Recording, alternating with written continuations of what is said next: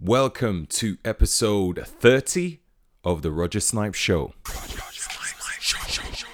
The Rod Rod Rod Rod Rod Rod Rod Roger Snipes Show. Hey guys, thanks once again for tuning in. And once again, thank you for all the amazing reviews which you guys leave behind. So, I have a review which was sent by a Bobby Hang, and she said, I'm really interested in health, but not really had the healthiest habits.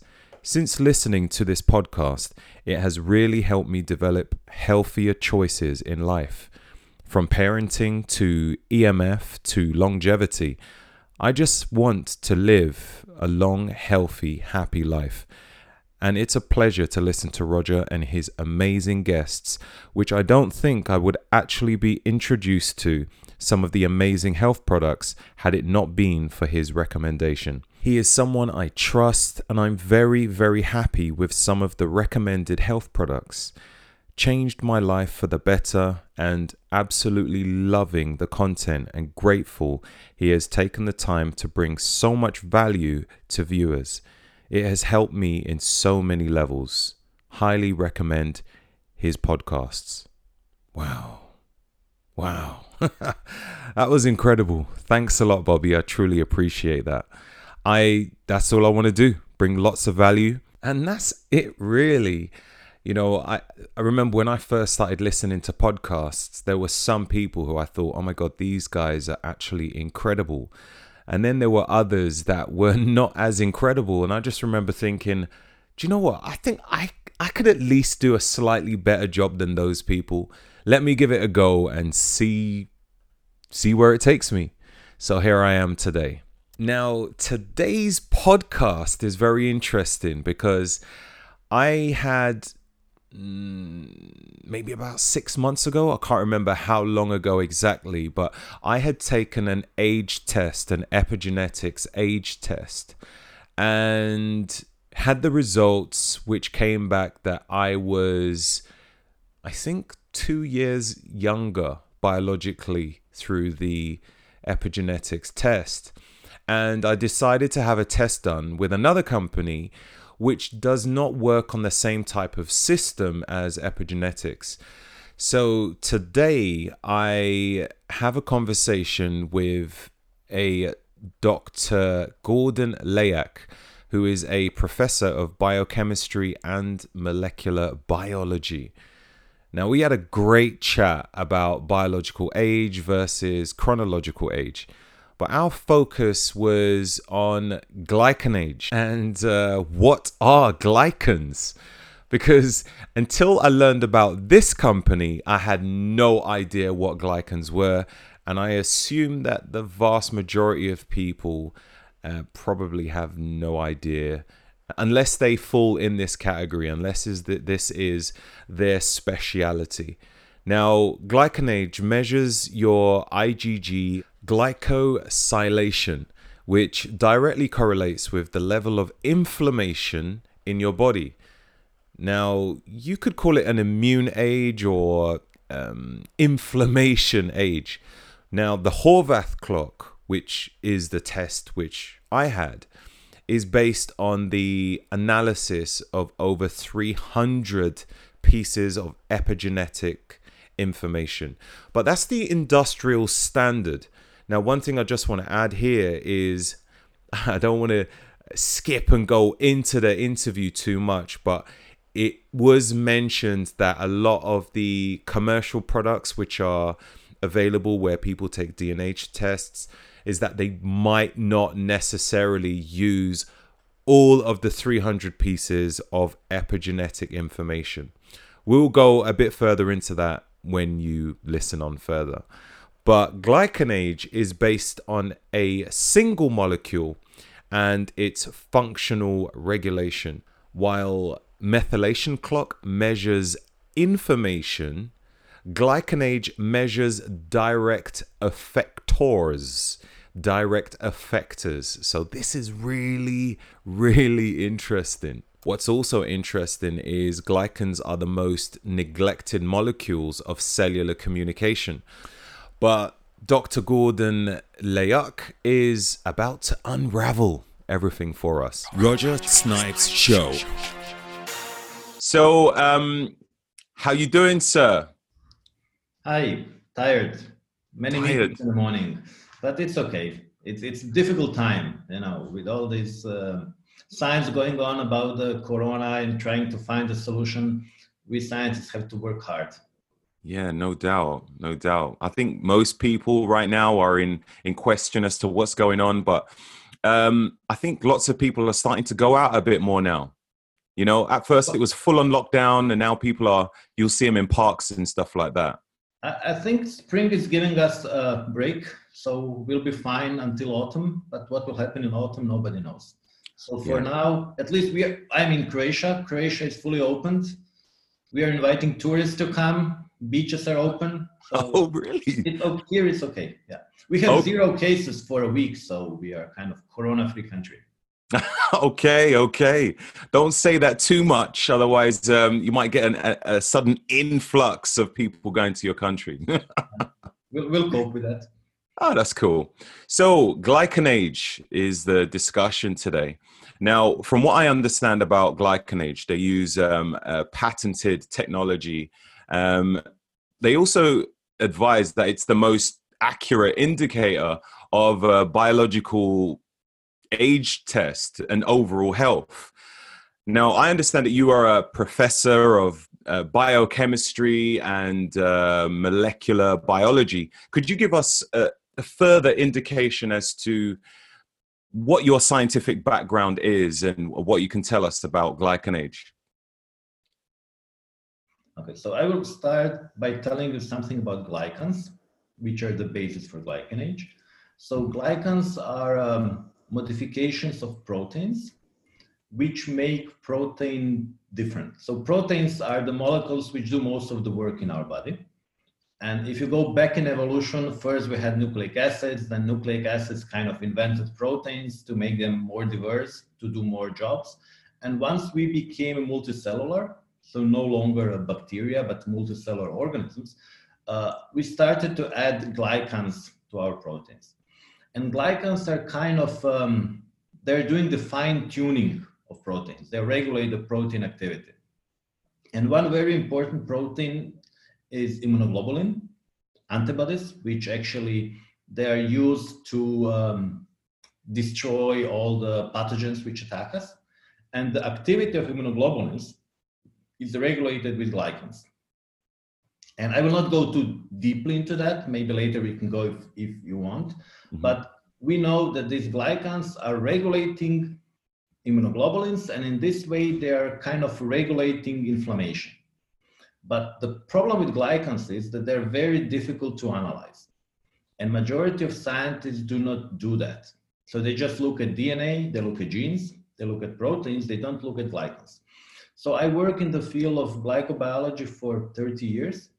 And slightly over 10 years ago, we started to do large studies of the glycome. We were the first who started to do large studies of a glycome. And the first thing we learned is that glycans change a lot with age. So when people are young, glycans and their immunoglobulins are functioning in a way to suppress inflammation. As we are getting older, from reasons we don't fully understand, glycans are becoming more pro-inflammatory. So old people are generally having glycans which promote inflammation, while young people suppress inflammation.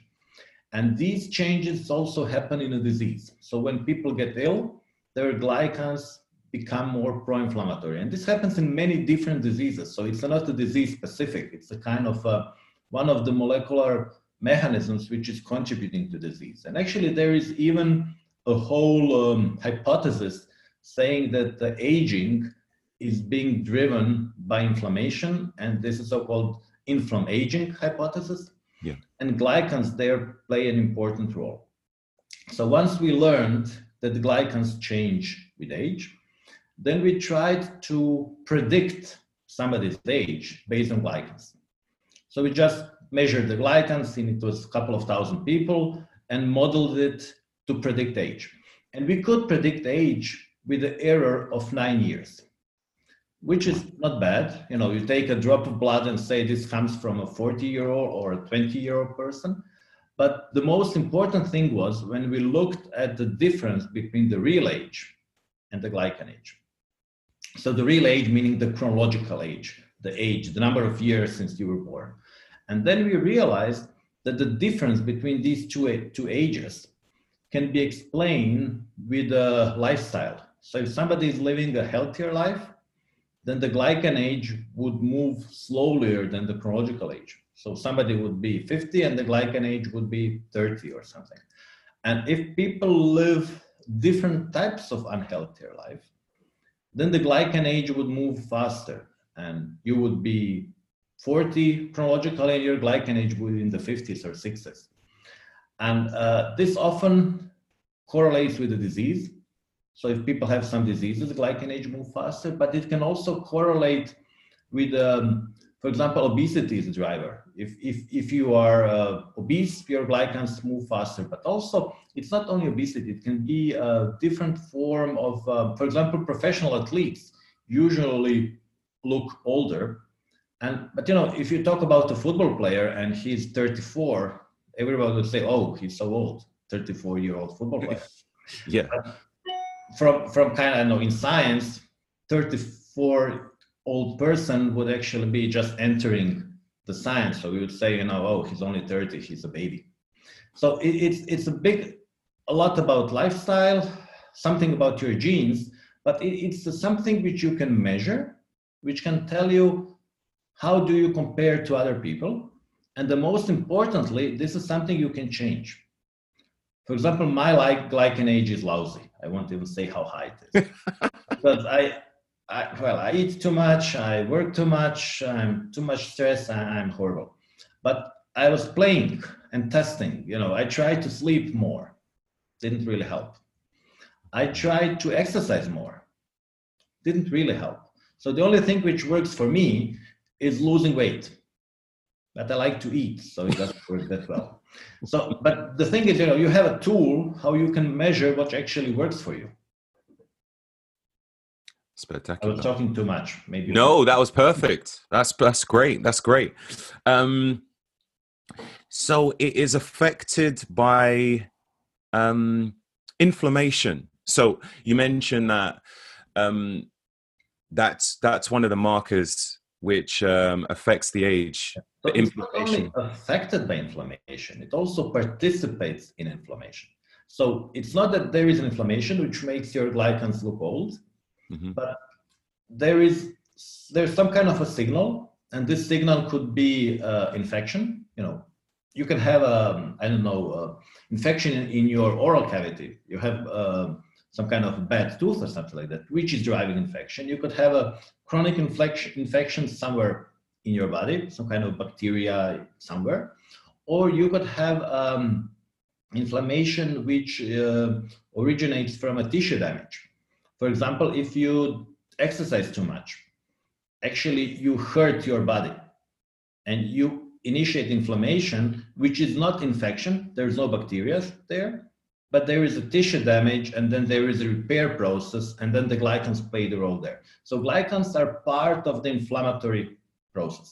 So good thing about inflammation is there is a damage, you start inflammation, you destroy everything there and then you rebuild it this this is the way inflammation works. So you know, bacteria come in, then your blood cells come and kill all of them, and then you repair the damage. But if this happens too often, and now we are talking about this chronic inflammation, which can last for decades, hmm. then it starts to damage the tissue. Like like in any anything you're repairing, there is always a little bit of damage. So with too much inflammation, you kind of have a lot of scars everywhere and then this is making you um, kind of biologically older. And we did another interesting study. We compared people in different countries. We compared 27 different countries all around the world. And in some of those countries, people would have um, so something like we even have a Papua New Guinea, where uh, at that time the life expectancy was something like over 40 years. And then we have some African countries and some Asian countries and most of Europe and we could actually correlate the, the glycan age there with the expected lifespan. So if you are 40 and you live in a country where the expected lifespan would be 50, your glycan age would be very close to the maximum, which maybe in, in UK people would reach in their 60s or something like that. So it really depends how you live and how your glycans will change through your lifetime. That's really interesting. Ooh. So, well, I've hung around a lot of health conscious geeks, and many of them strongly believe that epigenetics tests are the gold standard of age testing because of its correlation to uh, DNA methylation, possibly, or maybe Epigenet- other factors. Um, but so how DNA methylation compare? How would they both compare side by side? So uh, DNA methylation is something which is easy to measure. And this so-called uh, epigenetic clock, which was developed by Steve Horvath, maybe even a decade ago, uh, is really reliable. I think. Sorry? I think it was 2013. Yeah, something like that. Yeah. Hmm. So uh, it's something which actually very reliably can predict your chronological age. So the original uh, epigenetic clock is so accurate that it is actually not really useful because you know everybody knows the chronological age. So if you guess it with a one year error, what does it help? And actually, people now use uh, this Steve's original clock, which is measuring uh, epigenetic methylation at something over 300 sites in the genome. Mm-hmm. They use it to estimate the age of the illegal immigrants. So, you know, somebody comes in as an illegal immigrant, says, "Oh, I'm eight, I'm 17," and they do the test. Now you're 25, you're kicked out. And and this is and even I, I spoke with Steve about it a couple of actually it was even more than a year ago, and he's now developing some new tests because these are too accurate for the chronological age. So now he has something which he calls a GRIM methylation age, which we where he modeled. Um, how much you smoke, and some um, protein biomarkers. And this is now kind of predicting the unhealthy life. So the, the key problem with the methylation is that you measure something like uh, 600,000 sites, and then you can model more or less anything. And probably if you would take the same people, glycan age, and methylation, you can make a methylation methylation clock for glycan age. And this is when you measure everything. Now you have these commercial tests for like for methylation age, which don't use the original 300 plus size because it is too expensive. So you cannot measure everything. So they uh, measure 5, 10, 15 methylation sites, which correlate reasonably well with the original clock. But the key thing is what explains the difference. And so far, none of the commercial tests have actually shown what explains the difference between the real age and their epigenetic age. Because they claim, yes, with the Steve's clock, you can show you know you're a couple of years younger or older or this associates with the risk. But for the commercial ones, still nobody knows. So it's a any test you take is a kind of a gamble at the moment because you will not get the same results from different companies because they measure different things and they're all hiding what are they actually measuring. So I, I'm a big believer in epigenetic information because I think you know all our life uh, events experience is being actually recorded in epigenetics. And mm-hmm. I believe big part of the glycan changes is recorded in epigenetics, but not in those couple of sites which are being sold as an epigenetic test. So um, I think that the advantage of glycan age is that we are not measuring information, we are measuring effector, we are measuring the molecule which actually does something. And since we are measuring the effector, the change in an effector will have uh, repercussions for uh, health and disease. And this is what we are showing. So we already analyzed over 150,000 people in the different research projects we have.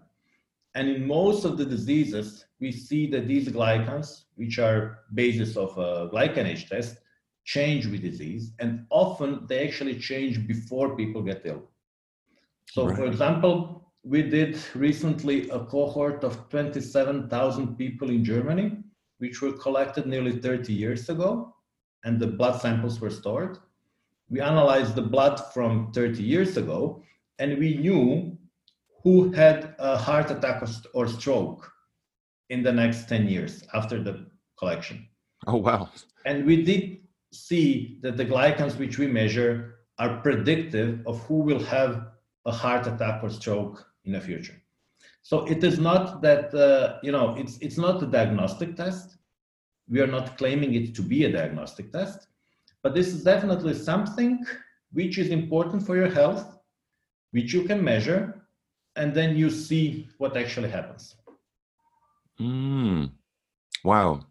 Um, so back to the uh, the Steve Horvath Horvath test. You said the commercial ones only measure about fifteen of the is it genes?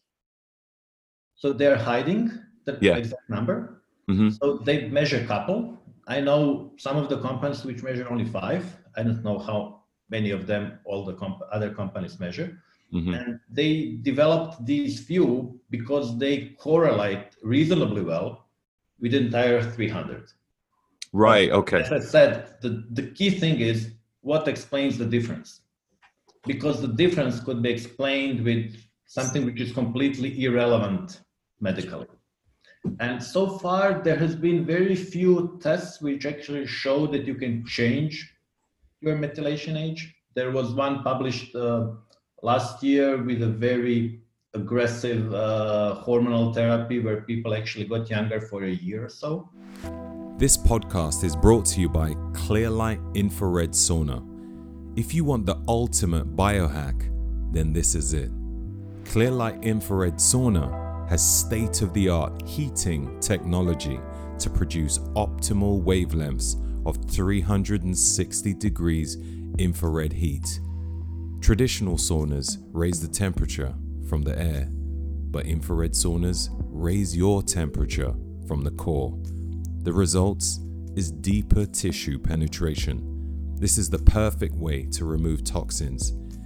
It promotes healing, revitalization, penetrates fat cells, and stimulates metabolism. Clearlight saunas is energy efficient, costing up to 45p per hour virtually close to no EMF and low ELF technology. They also use eco certified wood, so no toxic fumes when heated. You also get a lifetime warranty on a residential sauna.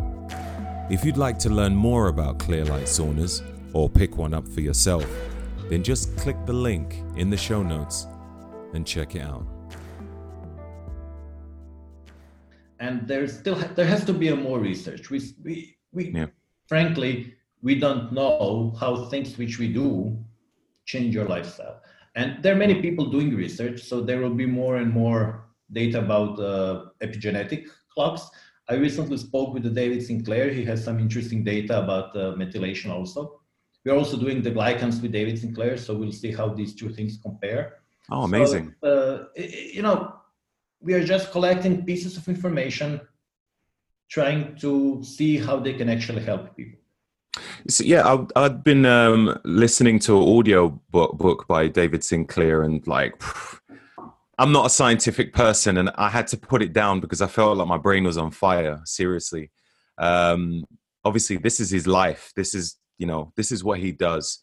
And the reason why I, I keep mentioning about epigenetics because I know that there is definitely some there, there's some substance there. And I just want to know if there is a particular way that glycans and epigenetics can kind of codependently work together, you know, to to get some results.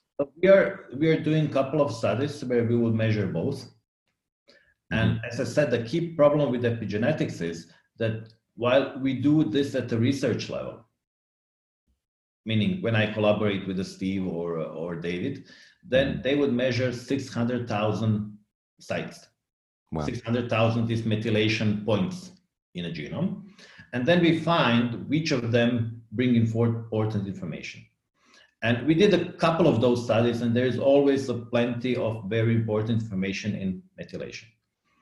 Problem is that if you just order a commercial test, they just give you a number which you don't know how exactly was it calculated.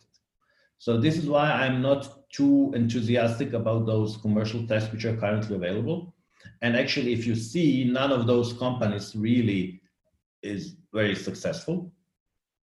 While I am very optimistic about what we do with glycans, because we know exactly what we measure, we know what these molecules do, and we know that if, um, for example, we had a group of people undergoing bariatric surgery. So bariatric surgery is when they kind of reduce your stomach, so you, you eat less and then people lose 20, 30 kilos. And we had a patient who was 30 years younger after six months. Oh wow! It's a drastic therapy. You know, you don't want to do six bariatric months. surgery, but in six months he got 30 years younger. and we also had we had a large study on 2,000 twins, which were followed for 20 years, and we had samples in three time points across these 20 years. And twins which were actually losing weight in that period were aging much slower than the twins who were gaining weight. So, you know, if, if you're gaining weight, your um, kind of glycan age goes much faster than if you are losing weight.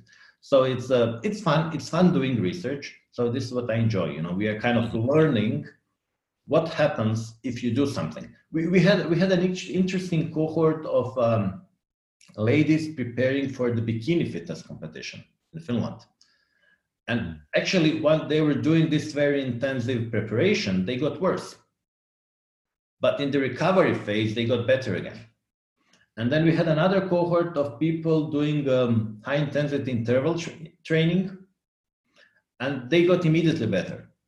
So, obviously, depending on what kind of exercise you do, your body responds in a different way. And I think the key question here will be is what kind of training and what kind of diet would be optimal for a given person because we are all different.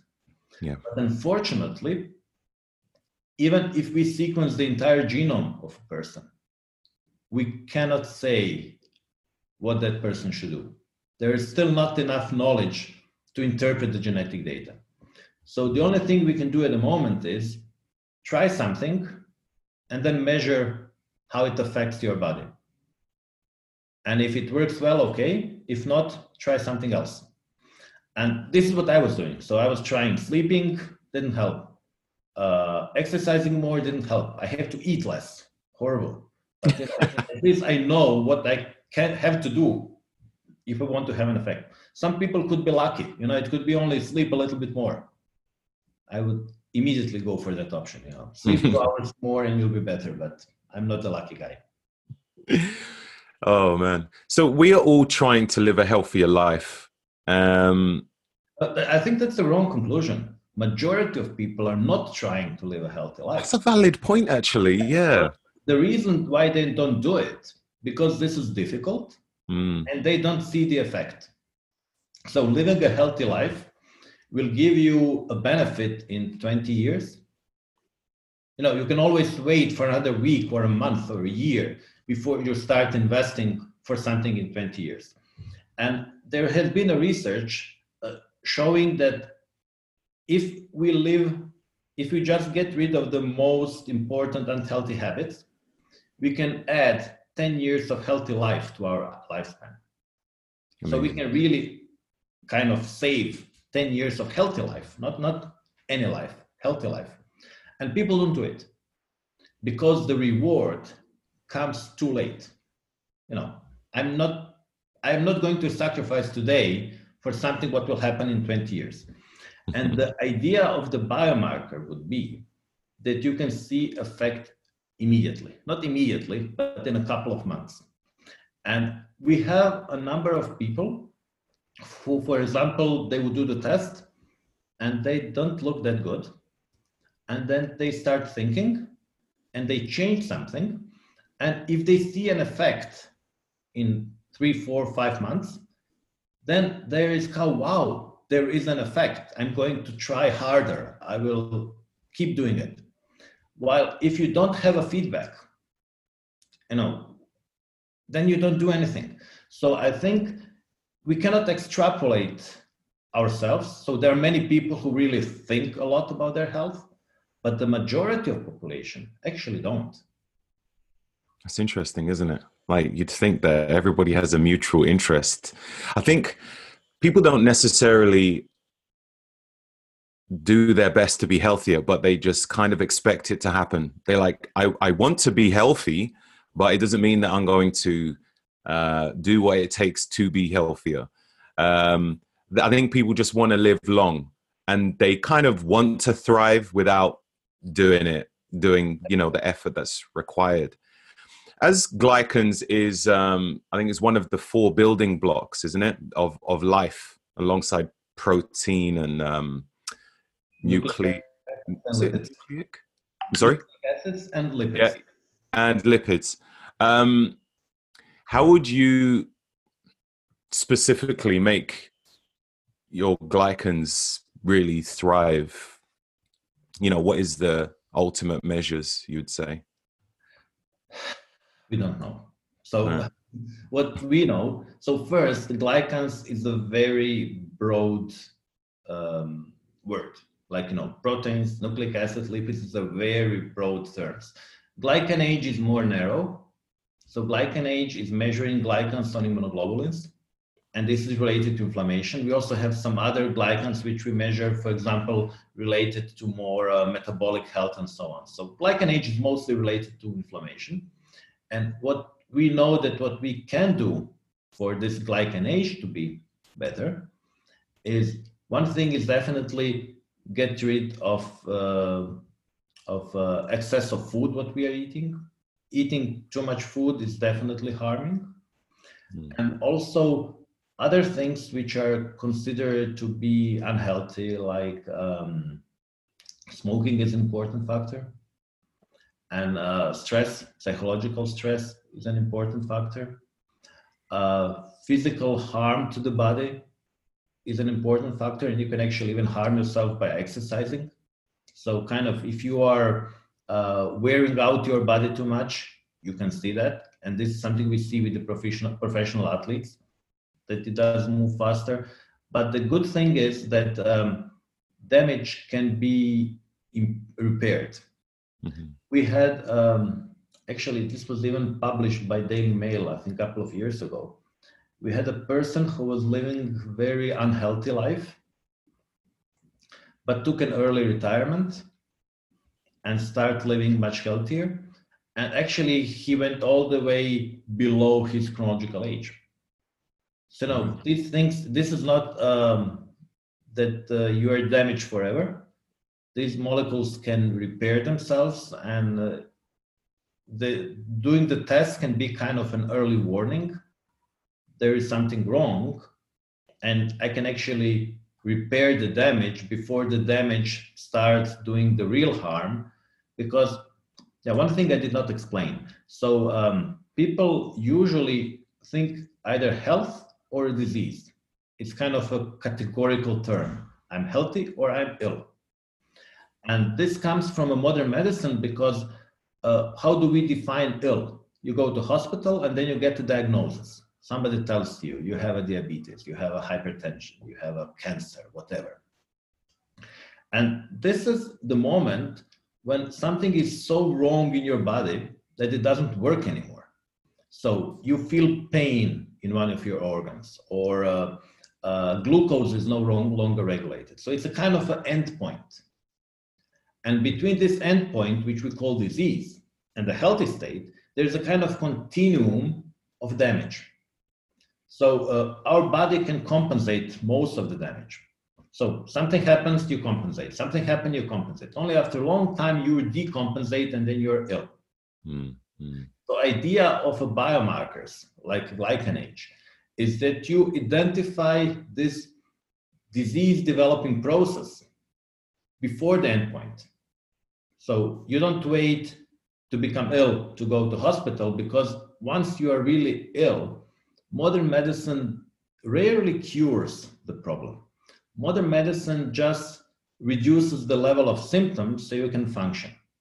But there, there are very few examples where you can actually go with the disease, maybe, I don't know, some hematological cancers. You have it, and then you cure it. Most diseases which are uh, burdening the, the modern society are chronic diseases. So once you are ill, you are ill until you die. It just gets worse a little bit. So with biomarkers, you can see this process developing. Try changing something which might be really easy. For example, if, if you develop diabetes, you really have to change your lifestyle. But maybe if you identify the risk five years earlier, maybe you have to change your lifestyle only a bit. For example, something which really seems to be working is this intermittent fasting. So just, you know, you don't, you eat the same amount of food, but you limit it in a number of hours per day when you eat it. This seems to be working. Or you think more about your microbiome. You eat a food which your microbiome uh, likes, and you can prevent the disease. Mm. Um, I think a few questions was coming in my head, and as you started talking about microbiome, I was going to ask you what's your what's your thoughts on like you mentioned about eating food which is good for your microbiome, but we all have different microbiomes. We it doesn't respond the same way to every type of food. And what's your thoughts on having a test for that? Uh, do you think that they are accurate enough to tell you what is the right food for yourself? So we still know very little about our microbiome and how it affects health. And I think the only thing where we have kind of a consensus is that the good microbiome is a diverse microbiome. Right. So the, the measure of the microbial health is how diverse it is. So when I said the good food which is good for a microbiome would mean you have to eat diverse food, especially many different plants. For example, Tim Spector, who is one of the leading researchers in the field from the King College London, say, says you have to eat something like 30 different plants a week. And then if you eat sufficient diversity of plants, then your different microbes can thrive. And then by having a diversity, they can protect you from all uh, potential invaders. Because the problem with the microbiome is that we have a kind of uh, friendly microbiome, we live with it. And then if, if a pathogen comes in, I don't know, you eat salmonella or something like that, then our friendly microbiome will fight them and will not let, let them make us ill. But if we have a very unhealthy microbiome, for example, again with the Tim Spector, I think his son Tom was eating McDonald's for, for a week or two weeks, something horrible.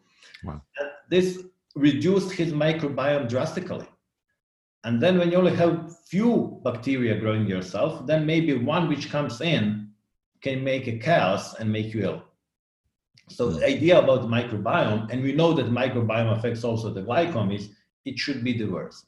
We also did an interesting experiment. We did um, it was it was done I think in in Canada that um, people were getting um, so-called fecal microbiome transplant. So you take a you take a microbe from from guts of one person and then transfer it to another person. There are several ways. You can even just have a pills and then drink these pills. Mm. Replacing the microbiome, the unhealthy one with the healthy one, then also changes your glycans. So by doing the microbiome transplantation, you can improve your glycome. That's really interesting. really interesting approach. Maybe just a healthy food would be. Yeah, yeah. But the diverse food is really interesting. What I find is I try to keep it as diverse myself. Um, one more thing which I didn't mention. In addition to being the diverse, uh, one of the key problem is so-called uh, ultra-processed food, because now we try to invest as little as possible in preparing food. So we are buying food which was prepared somewhere else. And the problem with that is that these companies which are making food ready for us, they have to keep this food, um, it has to stay uh, functional for weeks practically, even more.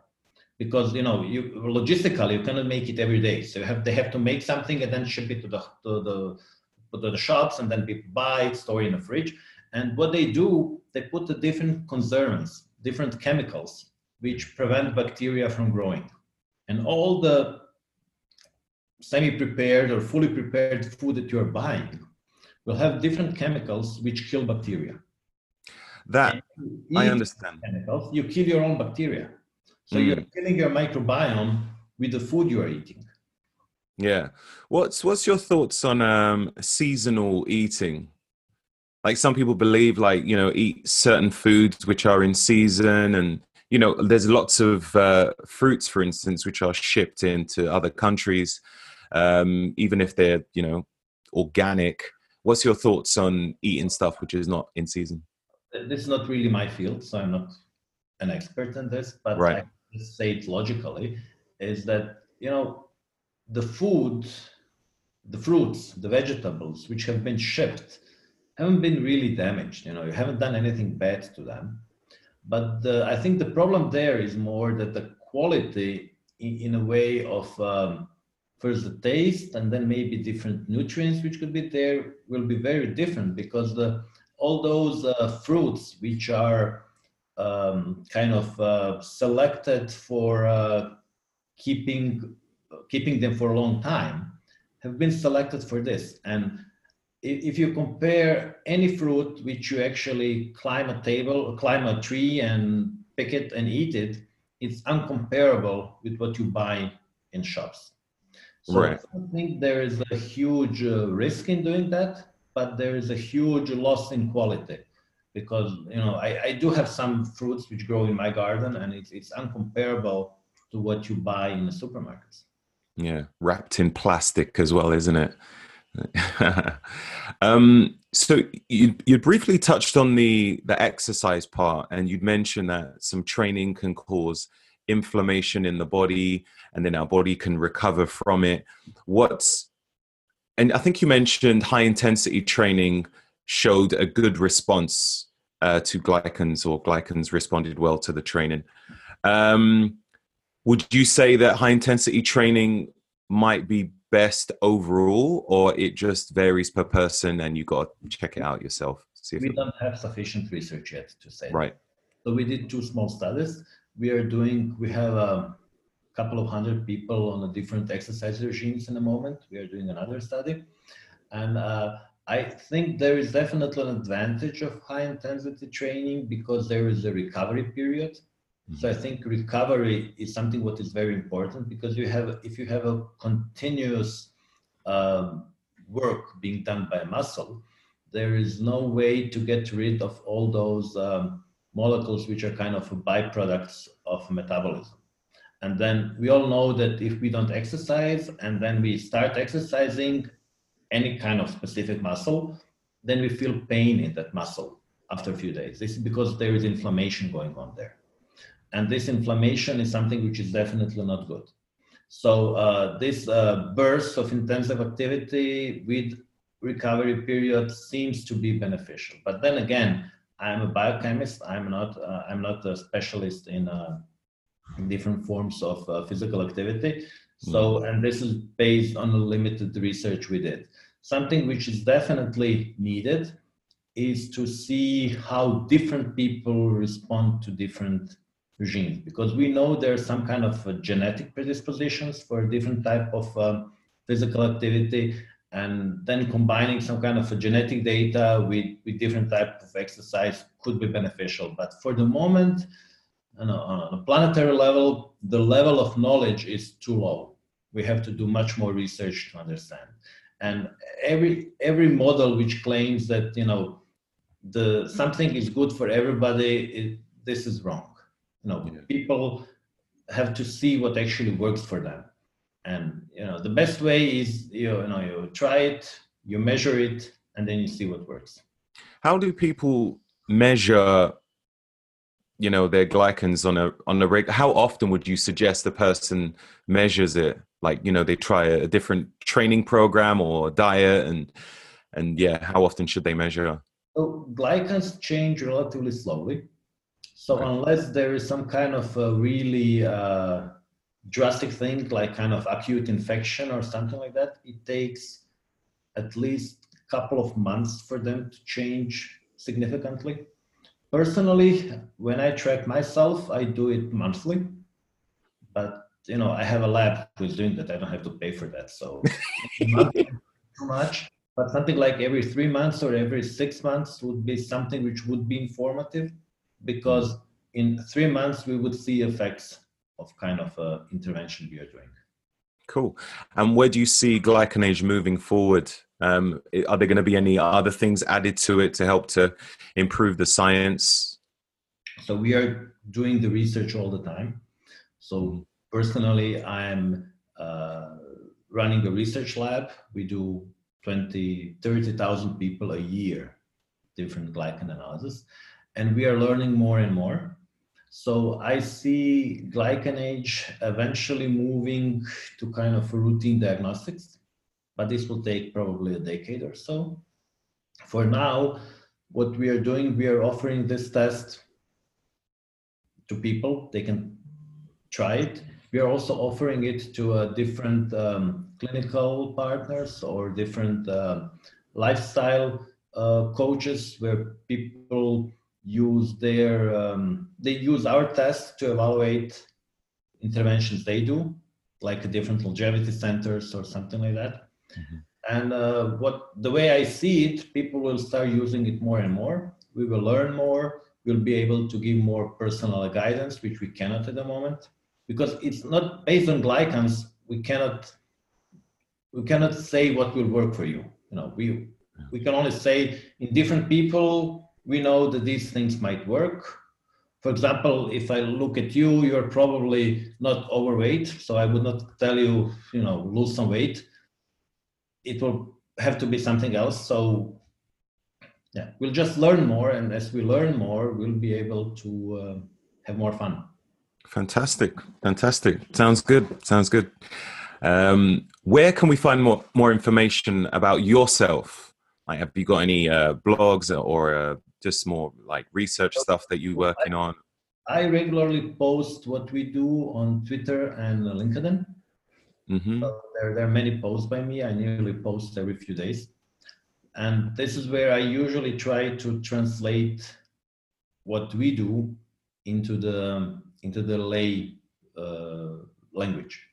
There is a knowledge hub at the glycanage.com site and this knowledge hub, we try to explain not only the glycan age, but other aspects of glycosylation. For example, now we have a lot of data about the COVID because glycans are also important in the COVID and everybody is interested in COVID.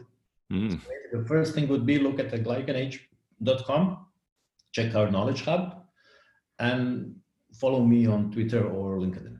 And what is your, do you have a personal Twitter and LinkedIn? Personal Twitter and LinkedIn accounts. And what's what's the handle? What's the name? It's my name, Gordan Gordan.Lauc, something like that. Okay. Well, if you could just send it to me, I'll put it in the show notes on the uh, uh on the podcast. Uh, yeah, it's it's just my name, so it's uh, I have a unique name on a planet, fortunately. That's cool. Yeah. Awesome. All good. Thank you very much for your time today. That was some golden information. Um, yeah, it's been an absolute pleasure. You take okay. care, sir. Good. Okay. Bye. Goodbye. Thank you for tuning in today's episode. Any guests which I have on the show really provide some golden nuggets and useful life changing tips. So always feel free to check out their social media platforms or website links, which will be written in the show notes. These shows are financed by my sponsors, so your contributions are always greatly appreciated. Any clickable links with discount codes will not only provide you with the best services, but will help out the podcast too. So, thank you. If you do like the Roger Snipe Show podcasts, then why not give it a review? A five star would be awesome but some great feedback on what you liked about the show or what you would have liked to hear would be helpful too. Until next time.